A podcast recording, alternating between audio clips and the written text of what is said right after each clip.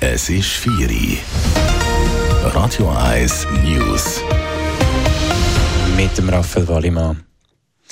In der obersten Schweizer Fußballliga gibt es vor der Hand keine personalisierten Tickets.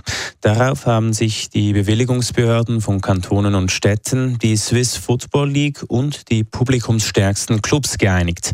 Vom Tisch sind die personalisierten Tickets aber nicht. Einzelheiten von Dave Burkhardt. Vor bald anderthalb Jahren hat sich die Konferenz der kantonalen Polizei- und Justizdirektorinnen und Direktoren entschieden, dass sie die Einführung von personalisierten Tickets an die Hand nehmen Mit dem Instrument soll die Sicherheit rund um Fußballspiele in der Superliga erhöht werden. Clubs haben aber protestiert, zuerst soll gemeinsames Umsetzungskonzept gebracht werden. Seitdem ist es zu dem Thema eher ruhig gewesen.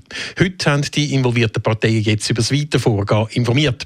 In der Mitteilung heisst es, dass personalisierte Billette technisch und bei einer freiwilligen Einführung der Clubs auch rechtlich möglich sind.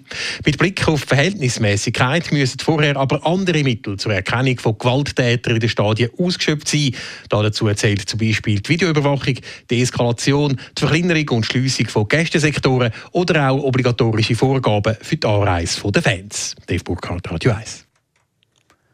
Krisengeschüttelte Banken wie die Credit Suisse reagieren besonders stark auf Finanzkrisen, das sagen Wirtschaftsexperten. Nach der Pleite der US-Bank Silicon Valley Bank sind diverse Aktien von Großbanken eingesackt.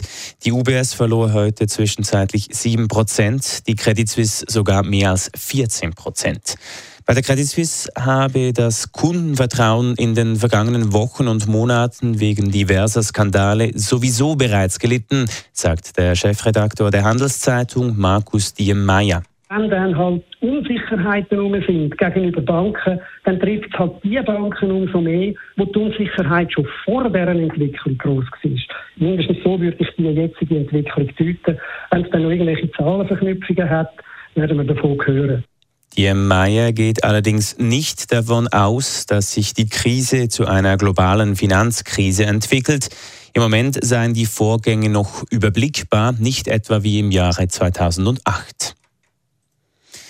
Die SBB krebst bei der Kameraüberwachung an Bahnhöfen zurück. An ausgewählten Schweizer Bahnhöfen sollen Kameras installiert werden, die das Gesicht der Besucherinnen und Besucher erkennt. Damit wollte die SBB die Kundenfrequenzen messen und die Menschen besser durch den Bahnhof leiten. Nun teilt die SBB aber mit, dass das System angepasst werde, man werde zwar weiterhin auf Gesichtserkennung setzen, allerdings verzichte man auf die Kundensegmentierungen wie Alter, Geschlecht oder Größe. Die Reaktionen aus der Bevölkerung und der Politik würden ernst genommen. Als bekannt wurde, dass die SBB auf Gesichtserkennung an den Bahnhöfen setzt, gab es teilweise heftige Kritik und auch Bedenken von Datenschützern. Der US-Pharma-Riese Pfizer übernimmt das Biotech-Unternehmen Seagen. Pfizer wolle für das Unternehmen 229 Dollar je Aktie zahlen, heißt es in einer Mitteilung. Seagen wird damit mit 43 Milliarden US-Dollar bewertet. Die Verwaltungsräte beider Konzerne hätten der Übernahme bereits zugestimmt. Seagen ist auf Krebsmedikamente spezialisiert. Für das laufende Jahr wird ein Konzernumsatz von 2,2 Milliarden Dollar prognostiziert. Radio 1 Wetter. Es ist März, aber das Wetter ist April und zwar zünftig. Heute Abend schon kommt es stürmen, gewittern, donnern und regnen. Und morgen ist es dann auch immer wieder total abwechselnd. Manchmal ist Regen, manchmal wieder Sonne. Dazu 10 Grad, das ist wesentlich kühler als noch heute. Heute Nachmittag haben wir nämlich bis zu 19 Grad. Radio 1 Verkehr. Da klemmt auf Nord. Das ist ein Radio 1 Podcast. Mehr Informationen auf radio1.ch.